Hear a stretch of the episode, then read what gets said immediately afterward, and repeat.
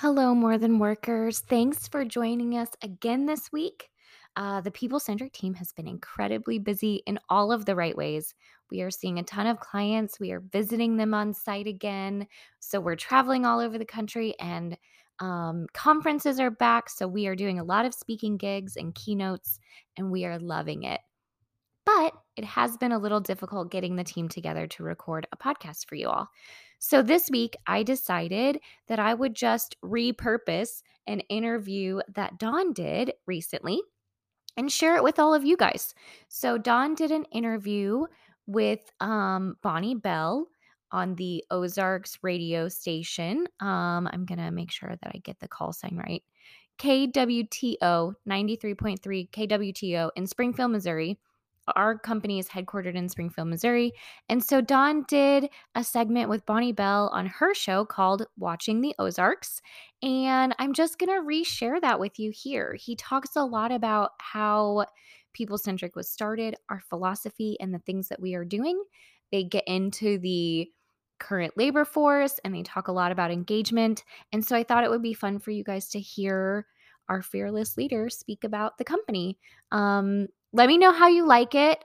Feel free to reach out to us anytime. Again, you can reach us at more than work at peopleccg.com via email, or you can find us on any of the social media. Our handles are at peoplecentric or at peopleccg. So let me know what you think of the interview. We love hearing from you guys, and we will be back with another podcast next week. Thanks so much for listening. This is the More Than Work podcast, where we talk all about how to gain more satisfaction in your job. It's possible to enjoy your life and your work because business is personal. And now, today's story. This is Watching the Ozarks with Bonnie Bell. Hello, everybody. Welcome to Watching the Ozarks. Joining me today, Don Harkey, who is CEO of People Centric Consulting, and welcome, Don. Thank you very much for having me. Appreciate it. Sure, we always have a good time. We like to talk business, right? We like to talk business and weather and history. We and basically just like to talk. We just like to chat, I think, is the way we roll. Right. And this is a good place. It's a little chilly outside. So this is a good place to be on a chilly it, It's afternoon. warm in here. We've got the bourbon all poured. We're just enjoying oh, ourselves, oh, yeah. right? Yeah, yeah. You really want to be with us. This is a good place to be. So, people centric. How did an engineer get into the people business. Yeah, you don't hear that a lot, right? Engineers no. and people. You don't think I need a people person. Bring an engineer in. Bring an in engineer here. in, right? That's what we're going to do next. So I, I, started in my engineering career. I spent the first ten years uh, working for a couple large companies, Archer Daniels Midland, and then 3M. And what I saw were teams being successful in some places and not in others. And I got really interested in what causes that. Uh, you know, engineers take science and apply it. Mm-hmm. Uh, the science of how people work has been known for a long time, but it hasn't been very well applied. So started to think about how can we engineer this science and apply it to add to organizations to help them to work better. And I mean, because because for years there have always been I don't know HR people in businesses and trainers, right? You've heard of it. So why has it not been applied? Yeah, so it's interesting. So like you mentioned, trainers specifically, like training has a place in business, but training doesn't earn engagement. You can't train engagement. I can't go to your employees and say, you know what, you should love your job. you know what, we should get everything that you have to offer for this company. You know, I, companies have tried to do that. They try to rally culture into place. And we know from science that that doesn't work. You can't rally a culture into place. Culture is a set of habits. Uh, every company, every organization has a culture, whether you deliberately created one or not. It's the habits, it's the rituals, it's the things that people just do. Uh, and the way you change the culture is you change the habits, and you change the habits through systems. Uh, it's not through training, it's not through rallying the troops. Uh, those things, now, I'm not saying those things don't have value. So, my friends who are in HR and in training out there, don't give me a call later and say, wait, what we're, do we're doing the best we can over here. You are. How can you say that? And you're very beneficial to what you do, but right. there's more to it than that. Uh, it requires some different things. It requires systems that help to support a strong culture. So, when you first decided that this is what you were going to do, and you you, where did you come up, by the way, with people centric? People centric. So there was originally I had a we had a different name, and it was called Galt Consulting. Um, and Galt was from John Galt from the book Atlas Shrugged by Ayn Rand. Um, and it was a, it was a book that had a big impact on me in college. Okay. Um, and some people go back and then do research on Ayn Rand and say, "Oh, Don must believe everything that Ayn Rand believes." I don't. Um, but the book itself struck me as being able to be a creator in the world and impact the world. Um, and then uh, I had a partner for a while, and we worked together. And it was actually he was describing this to a coach of his of what we were trying to do in terms of this movement. And the the his coach said, "Well, that sounds very people centric." Uh, and so that that's he said that sounds great, and so he allowed us to use that name, and we've trademarked it and everything else. But it's really about being about the people. Uh, we're not trying to take a set of systems and force it on people to uh, to and say that's what made you successful.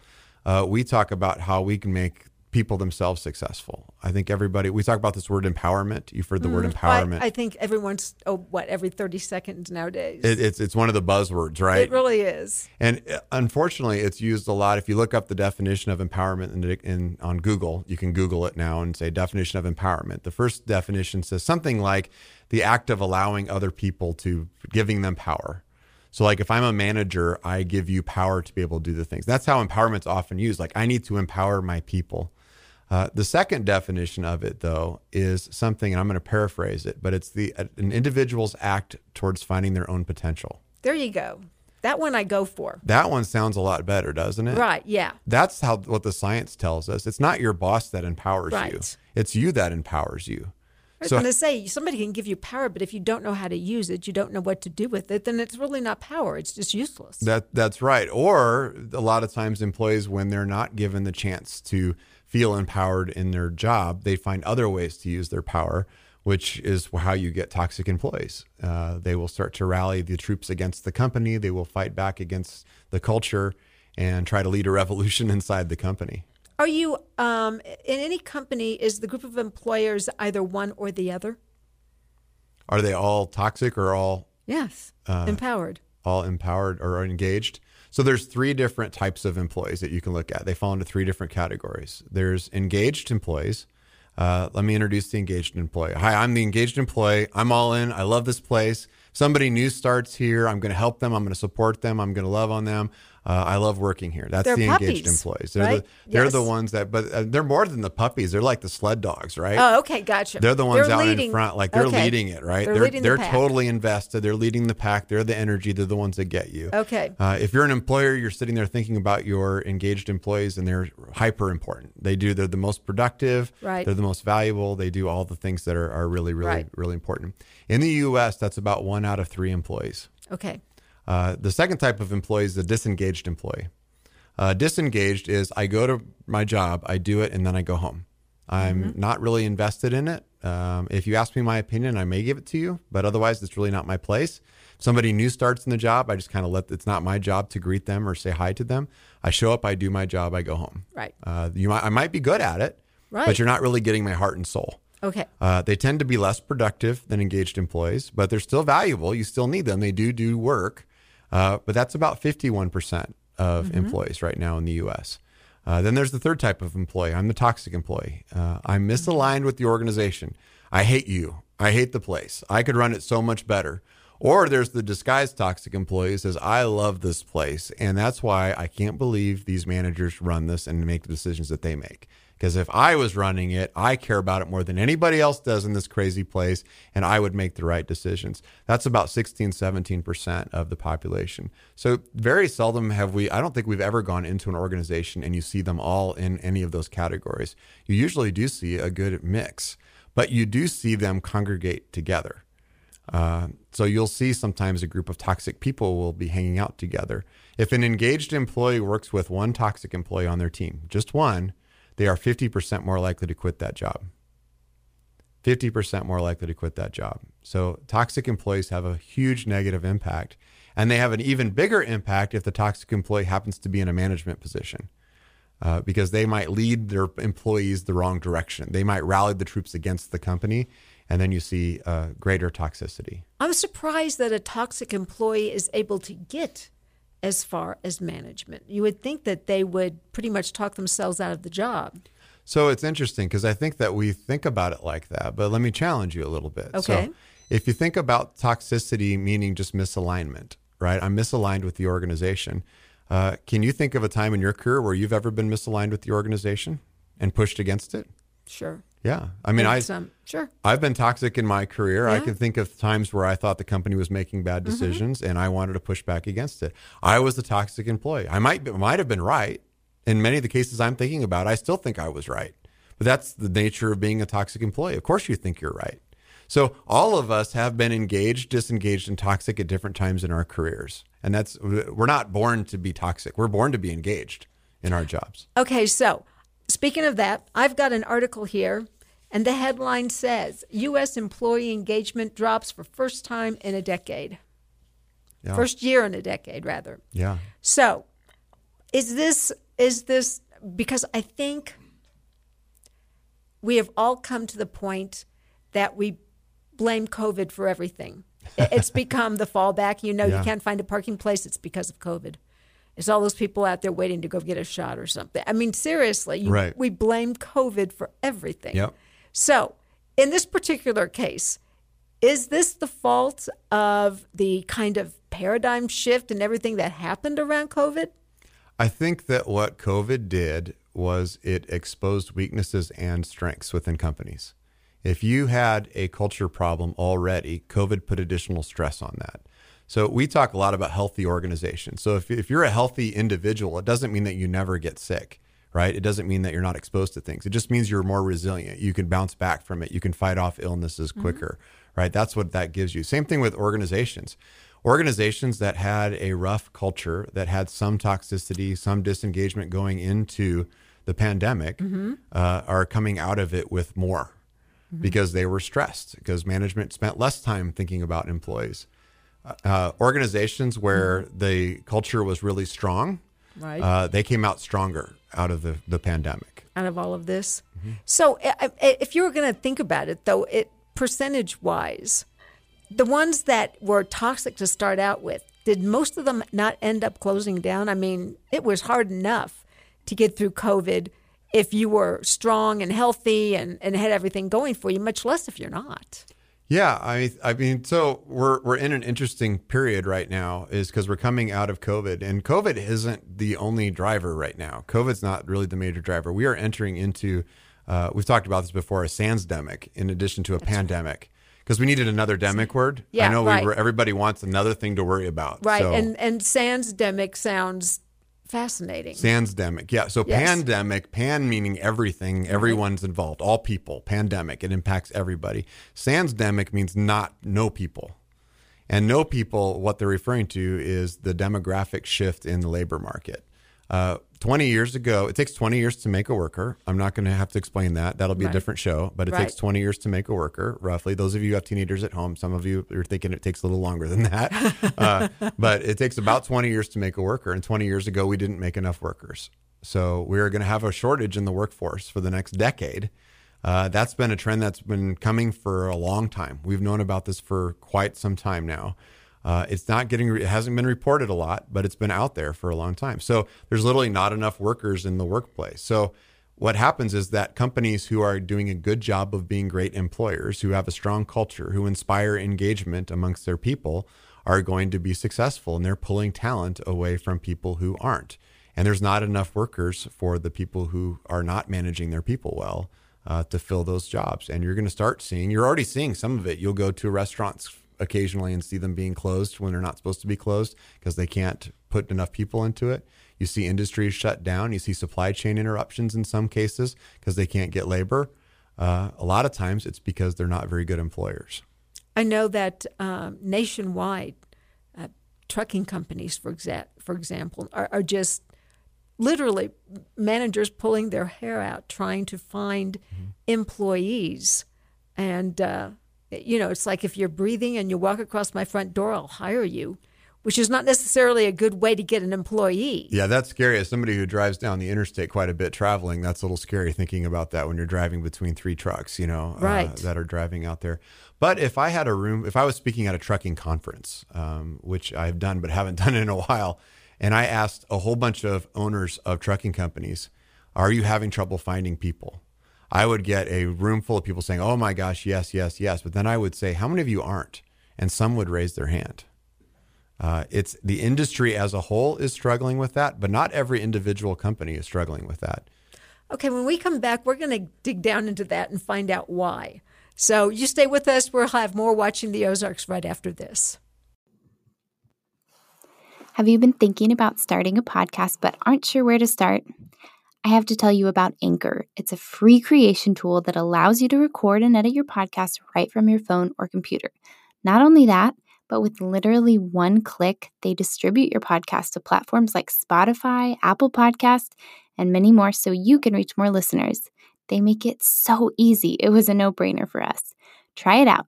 Download the free Anchor app or go to anchor.fm to get started. This is Watching the Ozarks with Bonnie Bell. Welcome back to Watching the Ozarks. I'm Bonnie Bell. Don Harkey's joining me today, and we're talking about business, kind of the state of business. We're going to dig a little bit into uh, employees and employers. But first, we left the last segment talking about a trucking company. And, you know, you, you have a room full of, of uh, heads of trucking companies, and there are only a handful there who are able to get employees. What's the difference? Yeah, they're better employers. I mean, to put it to put it simply, I'll, I'll shift gears a little bit from the trucking industry, and like we work a lot in healthcare. Okay. Uh, there are is a terrible shortage of healthcare workers Yes. in this country. Everyone's heard that, uh, and it was not made better by the pandemic because a lot of them got stressed I out. was say it was bad before the pandemic. Now it's just worse. Yes, it was worse. Now the other trend. Now this is a place where the pandemic and the sansdemic collided and created a bigger problem because it created a lot of burnout, uh, and and so a lot, lot of healthcare places are struggling. But uh, we work with a hospital, for example, that their strategic plan right now states that they're in the middle of a talent grab. And where are they going to find talent? They're going to the other hospitals. Now, why can they go to the other hospitals and target them and steal their employees? Because they are a better place to work. They're not paying more than those hospitals are. In fact, in some cases, they're paying less than what those hospitals are, but they are known as being a great place to work. They train their managers, they give employees opportunities to improve process. Uh, you come in with ownership, there, it just feels like it's a better place to work. And the employees hear that and they get to know that. And so they're attracted to that. So this hospital, I know they've hired 60 something employees in the last like three months, something like that, uh, very successfully. And what did you do, or what do you do? How do you make take a, an organization as large as a hospital? This is huge. They usually employ hundreds, maybe even thousands of people. Yeah, they can. So, Yeah. so I mean, how do you do that? And, So- and train so that that kind of goes down. Yeah, so it's great. So you know, we talked about the systems, right? So the engineer's still inside here, even though I've got this very nice persona and charismatic and all of that kind of stuff But he's still lying there. but I'm he's still inside Yeah. here. He still likes a good spreadsheet from Okay. time to time in the Okay. system side. So I'll get a little bit technical with this. Uh, what we've done is taken the science and saying, how do we engineer this? And the way you engineer this is really through five sets of systems that companies can implement to help to transform a culture. Uh, and when I say transform a culture, what are we trying to do? We're trying to get empowered and aligned employees. That's what we're trying to get is the employees feel individually empowered, but also aligned together as a team and towards the success of the company. Uh, the first set of systems are what we call the people systems. It's getting the right people in the right places. So it's how you hire people, it's how you onboard people, it's how you design the organization in the first place. There's a hospital that we work with that had a supervisor that had 60 something direct reports across three shifts in multiple locations. Uh, the culture inside that team was a place where poor performers could go hide. Uh, high performers were not recognized. Uh, nobody could show how you cared for each other because the supervisor couldn't manage 64 people across that many people. That's designed to fail. Uh, so we helped them design that. They put some leads in different places so that we had smaller teams that broke up. We helped us to train the leads on how to supervise people. That improved the culture dramatically manageable. inside. So that's people systems is one. Second thing is communication systems. Uh, how do people meet? Uh, if I asked you, do you like meetings? A lot of people would say, no, I don't like meetings. And my response to that would be, then you're doing them wrong. Because meetings and communication should be exciting. It should be collaborative. It should be smart people coming to the table to solve problems. So how do we break down silos across organizations? It's meeting cadences. It's how do we how do we communicate? How do we share? What communication tools do we use? Those types of things need to be in place to really improve a culture. The third set of systems is management. Uh, this is one of the ones that has the biggest impact. Uh, Gallup says that 70% of disengagement is caused by bad management. Uh, and what happens when I say bad management?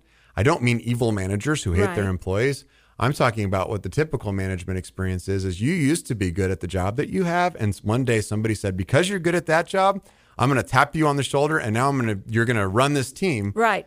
that you used to be friends with Right. and you're going to hold them accountable to the work, but I'm not going to tell you how to do that.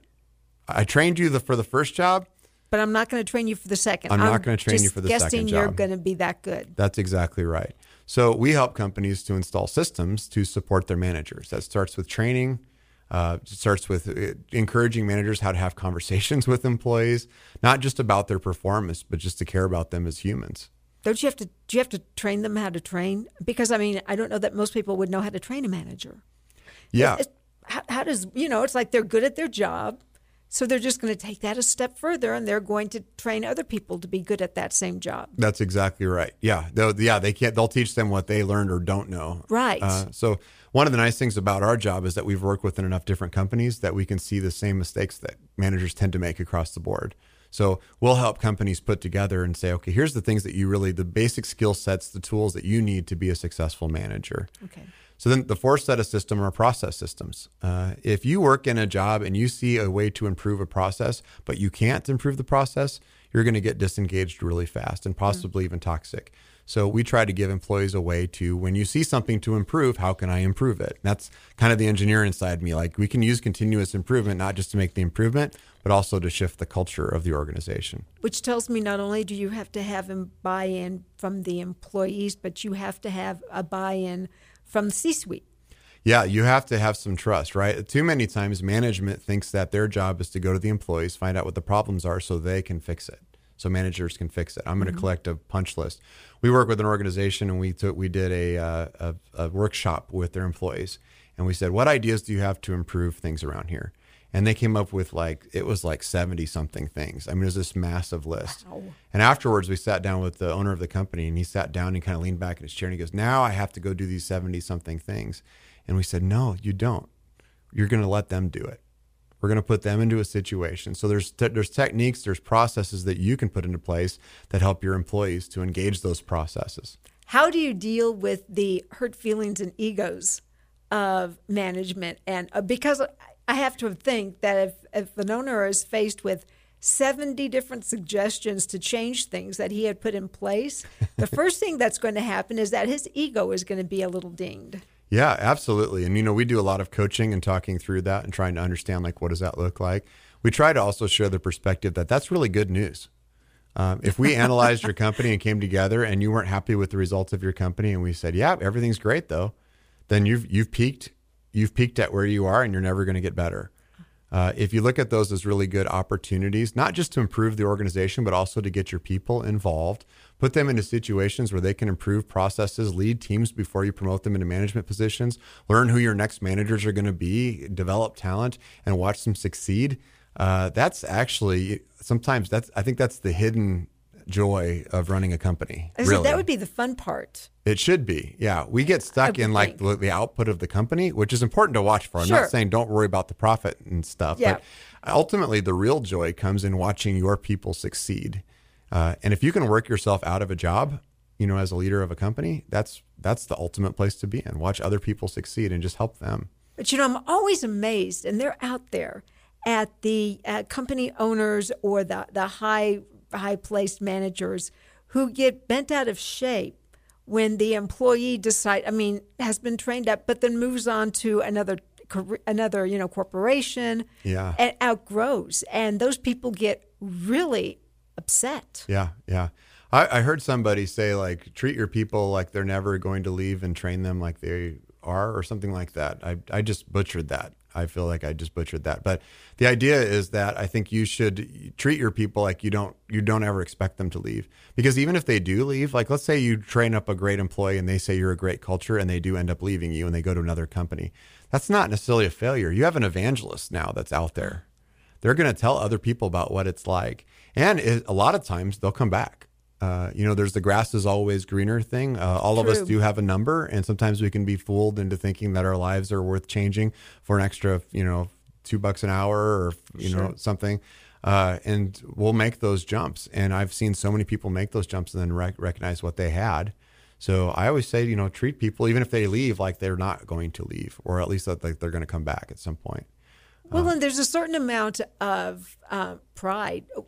Look, we've had a lot of people come through this radio station. Yeah. I, you know, I always laughingly say we had Josh Hawley here as an intern for pity's sakes. But, you know, there's a certain amount of pride that you can take in knowing that you helped a person find, you know, find themselves and reach a certain level of development and professionalism so they could go on to the next step. Yeah, the last employee who left People Centric is out in Nashville area right now, and she wanted to get into healthcare. And uh, we still talk regularly. Like I'm so proud of her that she left, and because we were so proud of her, and she knew that that was our culture, that we would support her wherever she wanted to go, even if it wasn't inside of our team. She gave us like nine months notice that she was going to be leaving. Like so, we had lots of time to plan and think about that transition, and we still talk frequently. And she's a friend, and that's that's amazing. So I mean, I, I think that's that feels good, right? That's not a Right. that's not a rough thing to go through. The the fifth set of systems, and this is the last set of systems, Sure. Is the strategy systems. So to really share that joy of a team, you have to be able to share what winning looks like. Too often employees show up, they do their job, they go home, they don't see what's the bigger picture. They don't have line of sight to the success of the company. They don't know how what they do impacts things on a day-to-day basis. And that's what strategy systems can do. It starts with strategic planning, understanding where you're going, what's your vision, what's your mission as an organization, what are your values, uh, but then what are some of the tactics that we need to do to drive success. Uh, you know, we were on with Jack Stack uh, last month. Right. Uh, we got to, to be on on your show together, and we talked a little bit about you know the great game of business and programs like that. That's a strategy system. It helps employees understand what they do that impacts the company, and then how the company impacts them in turn, so that they can offer that and feel the wins for all of that. If you're doing those things, the people systems, the communication, the management, the process, and the strategy systems, then you put those in place and you're going to see your culture start to transform. Okay, so I'm going to ask you know, does this work with every type of company? I mean, I'm thinking, I don't know, garbage collectors, uh, uh, custodians, whatever. Does this, I mean, even with the most entry level of entry level jobs? Especially with those. Yeah. Really? Oh my goodness. I've seen some amazing stories. We work with a restaurant uh, one time we were working with uh, high school kids, essentially, who were doing part time jobs. And we were talking about ways to improve a process inside the kitchen. Uh, and we were meeting with them and they were throwing some ideas out. And uh, one of them came back, and over the weekend, uh, nobody asked her to do this, but over the weekend, she drew up this whole new process for how to run the kitchen uh, and, and brought it in over the weekend. She's like, "Hey, I worked on this during my time off, and brought this in, and it was this, it was a huge improvement that has made a major impact on this restaurant." And she was super excited about it. Uh, she went on; she became a manager in in that restaurant. Uh, you know, went to school, helped her pay for college, went to school, and she's gone off to another position now. But uh, when I've run into her a couple times, I mean, she looks back at that and said that really, really helped me, and she speaks very fondly of that restaurant. Um, side note: If there's any HR people listening, they're like, you can't send somebody home and do all that work and not pay them for that. The restaurant did pay her and compensate her for the work that she did over the weekend.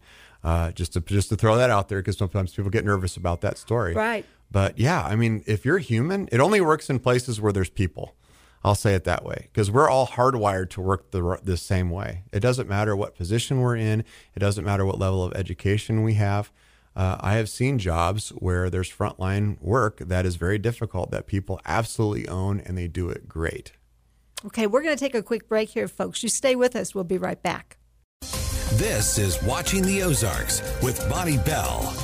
Welcome back, everybody. We continue on here with watching the Ozarks.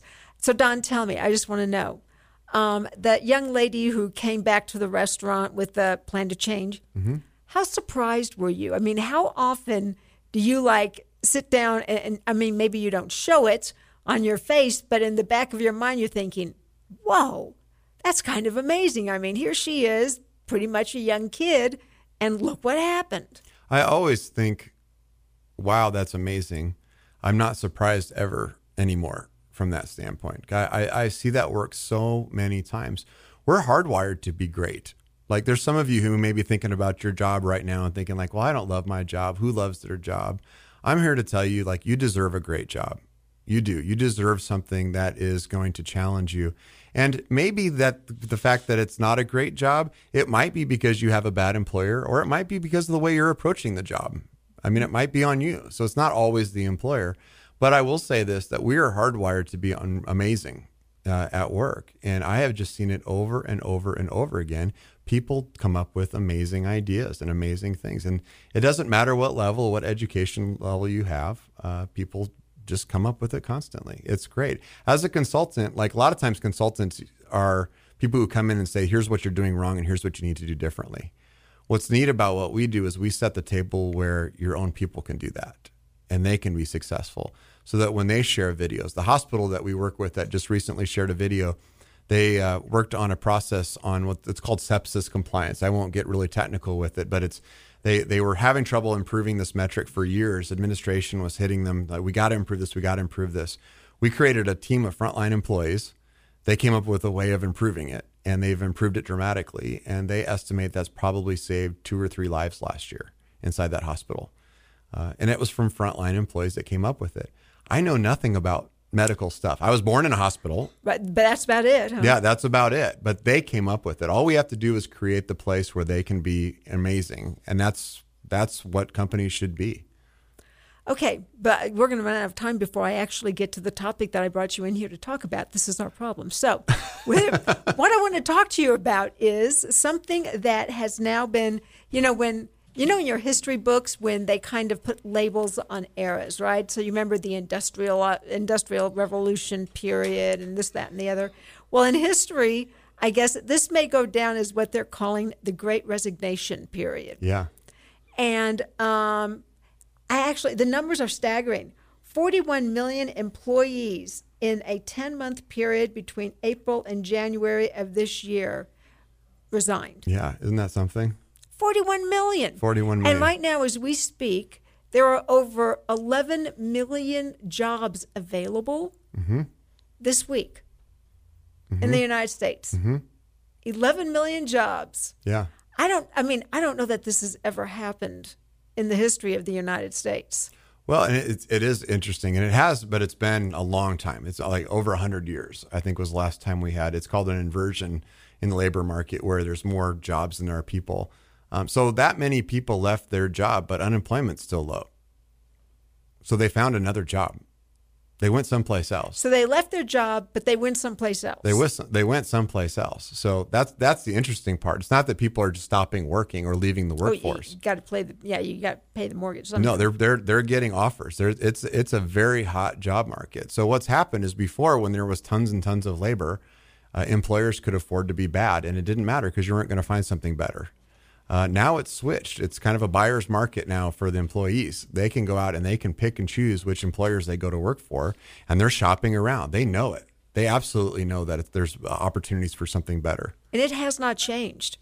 I mean, this started last year Mm-hmm. and it's still going. I mean, it's not changing at all. It actually started before the pandemic, so it's not. It's again, this is the part of a sansdemic trend, not a Right. pandemic trend. Uh, in 2018 was the first year it started to go up.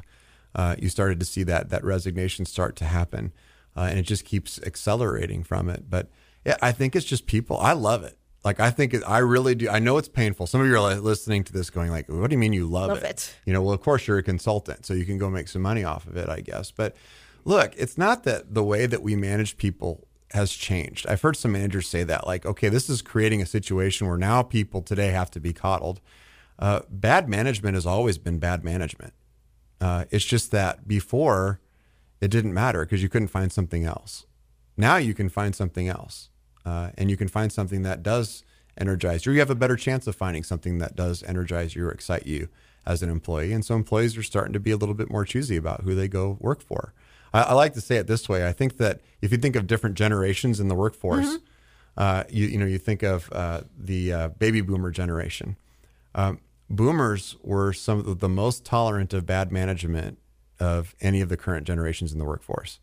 They just said, you know, it's not my place to challenge my boss. I just kind of, you're in the position because you're in the position. I'll let you be in that position, and you can treat me badly if you want to. Um, it doesn't mean that they should have, and it doesn't mean that it engages you. It still disengages you or creates toxic employees. You just don't leave when when you're toxic. Uh, when the Yeah, millennials, you get that watch at the end of your what forty years of employment or something. Yeah, you see, yes, I'm heading towards the end, right? It's it's Yes. it's I'm trying to work towards that, and and we all know a lot of people that have done that, and so I'm Sure. I'm, I'm cruising towards the pension. It's worth That's it. right. Who loves their job? I'm about to, I'm I'm living for retirement. Uh, I get that, uh, but millennials kind of came into the world and said they became less tolerant. They started demanding different things, and it was annoying. Uh, when they first came in and wanted to have their job Right. in the C-suite right off the bat, because you Right. don't know a lot when you first come into the job market. I'm sorry, but you don't. Uh, and and didn't want to wait their turn, but at the same time, it did something good for the job market. Is it's really challenged employers to say it's a competitive advantage for you to manage better now because you need to to get the people that you need.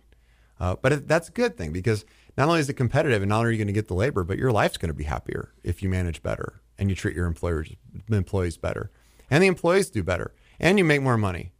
How cool is it that the universe was created where the best business? You got me on my soapbox now. That's you can good. tell. That's fine. How cool is it that the universe was created in a way that whenever we're at work and the people know and love what their job is and the boss cares about them as a person, that the boss's life is better, that the employee's life is better, and the company makes more money statistically. Wow, it's a win-win-win. It is a huge win win win. Okay, so people centric works mostly with companies, not with people. I mean, you work with the people in the company, but a person's not going to come to you and say, "Hey, help train me to get a better job." A company's Right. going to come No, to you and say. Yes. and say, "Help me figure out how to get more people come to me and Yes. get hired." Right? Yes. Okay. So you actually work with the company. Um, when when you're with the company, how much are you interacting with the employees of that company, or is it basically just management? No. I, I mean a lot. We we interact with the employees a lot, um, and we we're very. I call it blue collar.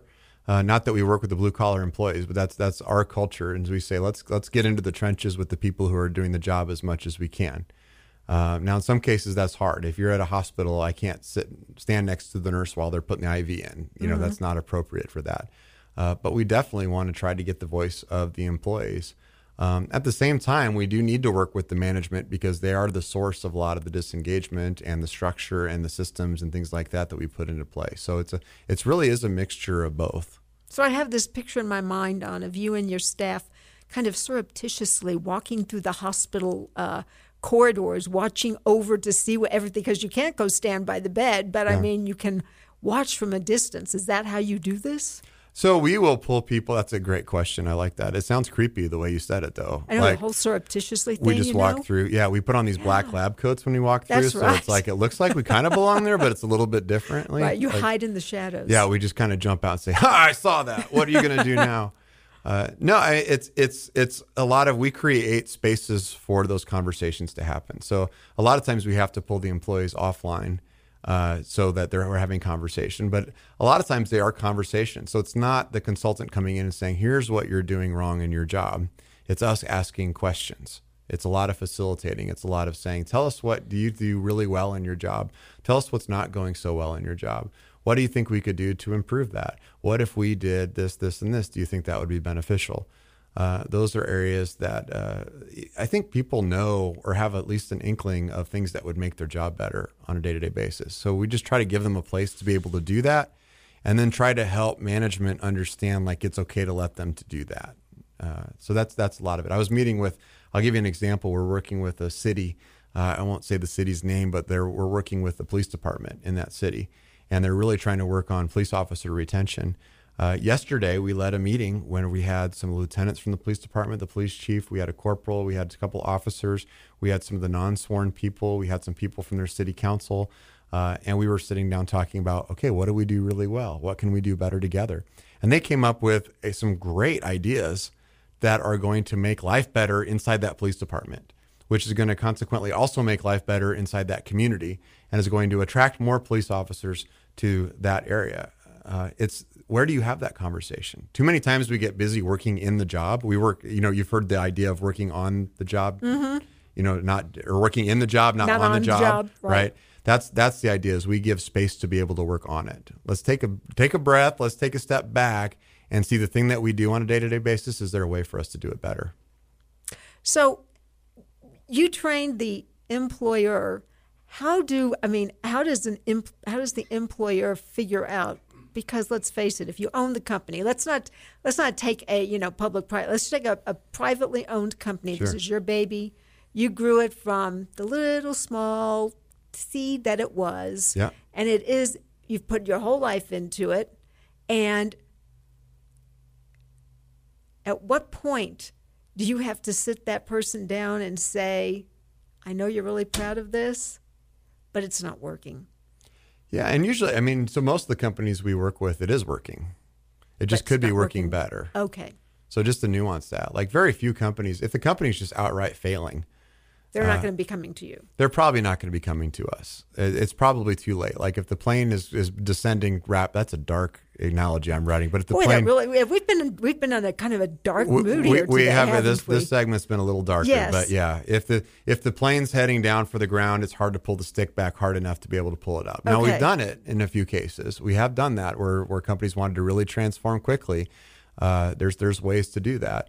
Um, but really, it's like most of the time, it's the companies that are like they can't quite see, like they can't get to that next level, Okay. or they just feel like it's a little bit stuck, or uh, like I was talking to a, a hospital today, and you know their problem is they're growing too so fast. Um, that's a good problem Ah. Yes, to have. it is. They're adding services. They're serving their community better. They went from 200 employees six years ago to almost 700 employees today. Um, and big growth spurt huge growth spurt and figuring out all the things that go with that and structuring that behind they recognized they needed some support to be able to handle so that So basically you help growing pains we do help growing pains and maybe even capitalize on that growth a little bit because with growth comes opportunities for more people. And with more people you end up with more problems if you don't have the right processes in place. Your systems really stick out. Yeah. If you have five employees right you can kind of you know if there's a problem you just kind of know it right? You just i can feel that carl's a little bit down today and i need to talk to carl about their attitude and we can just because you can see it. You're all working together. It makes a big Right. impact. If it's 500 employees does carl even get noticed? Do you even know carl's name? do you even know carl's name? You know does anybody talking to carl on a regular basis? And that's why those systems are really important because those management systems gives a place to talk to carl on a regular basis and help carl. So now I'm curious because you know that's what I am always. Um, how exactly you have all of these questions that you ask, and of course I'm doing this, and we have a minute left in this segment. So what I'm going to do is say that when we come back from this break, I'm going to start. I'm going to ask you a couple questions about how you came up with this. I'm sure it wasn't something in your sleep that you just woke up with and a light bulb went off. So everybody, stay with us. We'll be back more watching the Ozarks with Don Harkey in just a minute. This is Watching the Ozarks with Bonnie Bell. And welcome back, everybody. Don Harkey joining us here in the studio today. And Don, you know, I've asked you, I think, a number of times about, you know, kind of how you started people centric. But my other question would be this because the systems that you have um, in place sound like they have an awful lot of psychology yes behind them. yes Um, I mean, you've got this whole, you know, questionnaire type of format that you that you work with. So, how? I mean, not taking away from your great education, but an engineer and uh, coming up with kind of the whole psychology of asking questions and what questions to ask doesn't seem to me that that that would necessarily be uh, an automatic talent or ability that you would have. Yeah, that's that's very true. So you know, when an engineer has to design something, they don't invent the physics that or the chemistry or the mechanics that go into the thing that they invent. They have to leverage other people's. They have to stand on the shoulders of the giants, right, who create that. Uh, I think we've done that. I mean, I think we've we've really reached out and we've had some great partners that we've worked with. Uh, you know, we've we've sat down with professors at universities and talked to people. We've got advisors that work with us on a regular basis that we talk to. Uh, we're always we're voracious readers. We're always looking at what systems are out there, what works, what doesn't work. Um, so what we've created is not the end all be all, but more of the framework of how to apply it for a company, so that when something new comes along, it fits into the framework. It doesn't matter. It's it's not whether it's an you know EOS traction system versus a great game of business system or those types of things. All those are really good systems that help companies, but they're all part of the answer. Uh, and so we can add it to our framework. We can learn from the people that we interact with. Um, and then our team is very innovative about how to approach that. We just have to figure out how to engineer the science that comes along. So, what do you mean your team is very innovative? So we meet on a regular basis and we talk about the clients that we have, and we're always thinking about okay, that we're seeing this problem with this client. Is there a way that we could have addressed that quicker? Um, is there something that we could do to help them faster? Uh, and then we're always innovating and saying, okay, let's adjust our systems and how we have conversations with the client, how we drive a client, because we look for long-term relationships with our clients. Uh, most of our clients are on a retainer, so that we work with them for years. Uh, how can we make sure that on our journey we're adding the right systems for them to make the best impact on their business? Uh, so you have, I mean, this is not a short-term. We're going to go in, fix you, and and you're fixed now. Right. Go along your merry your merry way. Yeah, so a lot of the companies, the reason that we can work with them for a long time is because they're growing and they're constantly developing and they're evolving. So the thing that we may install early, we need to continue to work through and support. Uh, and because it's a framework, our team does a very wide variety of things for clients. So we're coaching, we're training, we're doing leadership development, we're doing some, you know, hiring processes, onboarding. Uh, there's a lot of things that our team can cover for a company.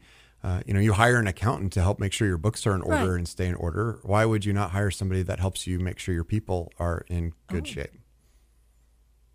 Okay, so I I understand now. I think so. You you don't have a. I mean, I looked on your website. Right. Your team is fairly small and compact. There's five of us. yes. Yes. So, um, I mean, how exactly do you manage to pull this off? Yeah, it's it's. I mean, we're leverage a lot of technology, uh, but I mean, I you know, we Zoom, right? a lot Thank of Zoom calls. Zoom. I, we talked about you know what I think we were offline. Yes, we we talked. were. And I said today I think I've met with clients in four different states. Uh, it's pretty cool, and sat in my house the whole time because we're having a snow day. And how did we do that before Zoom? Yeah, well, and we did, and uh, you know, one of the good things about the pandemic, which is great to have now on the radio for everybody to hear that people centric thought the pandemic was good. But one of the good things Yeah. about the pandemic is that that leverage of technology is that it's so prevalent Right. now. Everybody absor- uh, uh, embraced that. And nobody thinks about it. Nobody thinks twice about it. Nobody thinks twice. As a matter of fact, there are some of us that would rather Zoom a meeting now than do it because, quite frankly, you can control it better.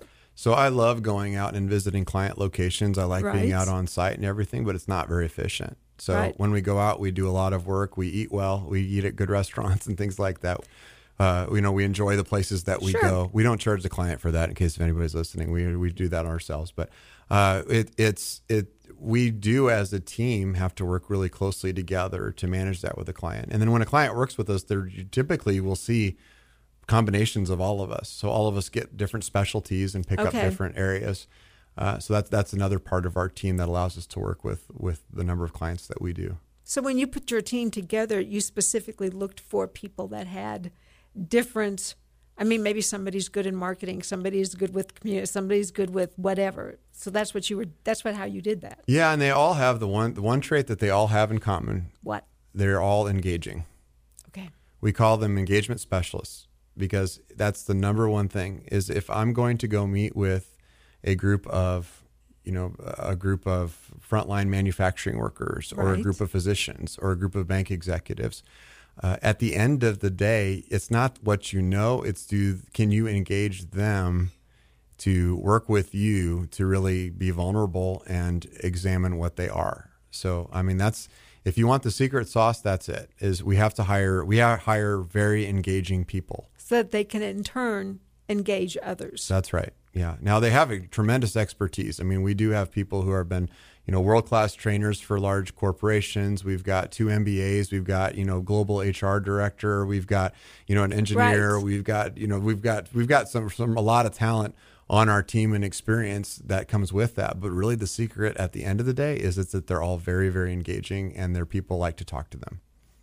So, um, what I find interesting was when you were talking about that, you were talking about all these different companies that you were working with, and none of them had anything to do with the with the other. I mean, it was like, you know, trucking and hospitals and this Yeah. and and that. So, what you're telling me is, um, the process itself can be used across any type of organization. It, it absolutely can. And there's certain niche industries you get into where you can learn some industry stuff. But yeah, at the end of the day, if you have people, this stuff works. If you need, if you're a bank and you need help running a bank and you don't know how to run a bank, like don't call us. We're not the ones to help you run a bank. Uh, you have a different problem. Uh, than that. If you're a hospital and you don't know how to take care of patients, like there's there's consultants that will come in and help you with that kind of thing.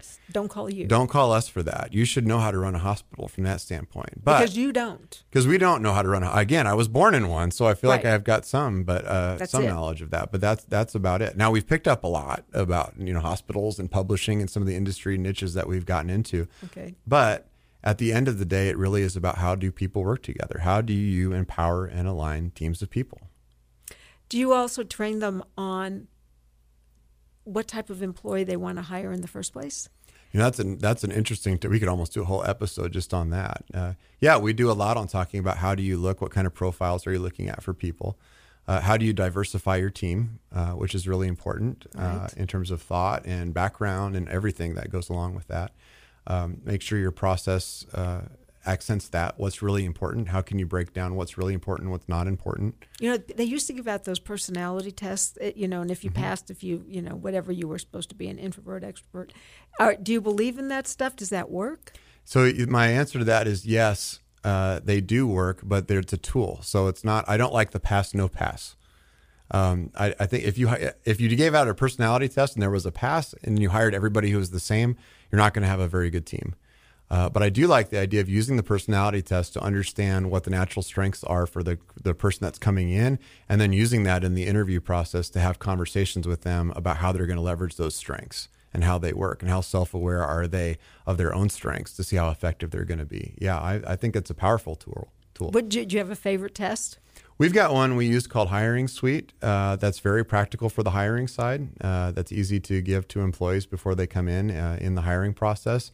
Uh, it gives scores across different dimensions, and it, once they're on your team, it even talks about how they interact with other people on your team before they get on your team, so you can kind of see how that's going to work and what the dynamics are going to be. Uh, but really, anything you use, Strengths Finder is a different thing that they don't even talk about using that for hiring process. Gallup doesn't even recommend that, but it's just understanding the people that you have coming in uh, to kind of take a strengths inventory or personality inventory. Uh, yeah, I, just, I think all those tools are good. Does an a organization need all different types of personalities to make it run? Yes, yes, absolutely. I mean, if we Can't have all extroverts no, you can't have all extroverts because then I mean everyone's going to yeah talk for each other. Yeah, I mean it's it's it's kind of like on our team. You know, Diana on our team is our COO, and she is very much like the executor. She's like, I'm going to think about the things that need to be done. I'm the whiteboard user, dreamer. Like, here's the mm-hmm. ideas. Uh, we might drive each other crazy at times because I will call. I'll call her. I called her literally on the way here and said, "Here's the new, new idea on something I saw for a client for a call we had earlier." But we have developed language because we've worked together so long. It's like, can I ideate with you for a 2nd Mm-hmm. And then I'll give that to her and she'll say, okay, now can I ask you a bunch of questions? And then at the end, it's okay, now where are we taking this? So I can take the ideas, she can start to work and go dig into that. Right. Uh, you need all those different people on a team. That's, yeah. To people who are similar tend to get along with each other really well, but that doesn't make a very strong team. So the manager then has to know how to manage all these different types of people. Yeah. There's a saying that great managers play chess, not checkers. Ooh. Checkers, all the pieces do the same thing. In chess, all the pieces do different things and have different purposes. Great managers know what the pieces on their board can do, and they play the game according to what their pieces' strengths are. So if you were going to train a manager to be able to do that, how would you do that? Well, first you have to understand how do you understand what the strengths of your people are going to be, and then you also have to understand how do you engage that person to be able to use those strengths, uh, which is which is tough. And then how do you hold them accountable to that? Uh, so there's there's lots of things that we have to train managers to do, lots of skill sets. So as we, uh, as colleges and universities turn out these uh, fresh face MBAs students, um, is this something that should be taught and, and as a management course on how? I mean, are we missing out on this? I'm going to get in trouble here a little bit, but I haven't seen anyone come out of college an MBA program with that knowledge. I just haven't seen it. Uh, and I think the members on our team who have MBAs would agree that they weren't taught that. They didn't see it. Uh, and in fact, many of them in their classes and things when they were, Diana was going through it when she was uh, at People Centric working on her MBA, she said a lot of times like they were coming to her because she had, we've got so much field training in that of like, well, how would you develop this? What would that look like? Um, so there's, we don't really even have a common definition of leadership in academia. Uh, people tend to think of leadership as good. We tend to just think of it as influence. So you can be a good leader, you can be a bad leader. Uh, and not bad meaning ineffective, but I could lead you the wrong direction. Uh, sometimes people will say, "Hey, come teach all of our people to be more influential," and it's like, "Do you want us to teach your toxic managers how to be more influential?" We want to be careful about that. Yes. Uh, so there's there's just a lot of concepts that are out there. Like the science is really good. The engineering is in its infancy. Like it's just not it's just not there. So that's I think we're on the cutting edge of a lot of that stuff. Frankly, I'm not trying. You learn a lot in the schools. I'm not trying to say the colleges mm-hmm. don't teach really good things. There's a lot of good concepts, but they teach the science, not the engineering. Do you ever get invited to talk to business classes? Sure, absolutely. Yeah. And are they are, are they are they avid listeners? Do they understand what you're trying to say? Do you think it sinks in? Yeah, I think it does. Um, you know, it's not really their role to try to teach all that stuff. It's hard to learn all of that. Um, so, but yeah, I mean, we get invited back, uh, and the students love it. I mean, they pick up a lot. Uh, we and, share a lot of different perspectives. And I'm glad you don't mind being invited back because we're out of time. So, you know, anything else that I was going to ask you, we'll have to. This happens to us all the time. Yeah, we run out of time, don't we? We yes. don't make enough time. Yeah, we really do. We'll yeah. have to. You know, the show should be two hours. Do you have a telethon no. coming up or something like that? Yeah, well, you could do. You can sit here and do it. Yeah, you can stay here for it with all day fun. long. Uh, Don Harkey, thank you so much for joining us. Thank you, Bonnie, for having me. We I appreciate, appreciate it. it. Thanks, everybody out there. And don't forget, keep watching the Ozarks. This has been Watching the Ozarks with Bonnie Bell. If you have topics or story ideas, please contact Bonnie at bbell at radiospringfield.com. This has been a presentation of KWTO News, another free community service of Zimmer Communications. Thanks for listening today. The More Than Work podcast is produced by People Centric Consulting Group, a consulting firm that believes people should be put at the center of every organization. If you have a topic you want our team of experts to address, feel free to contact us at More Than Work Podcast at peopleccg.com. You can also learn more about us by visiting our website at www.peoplecentric.com. Don't forget to like and subscribe on Apple Podcasts, Spotify, or wherever you get your podcasts. We will be back next week to give you practical advice that you can use to improve your work. In the meantime, lead well.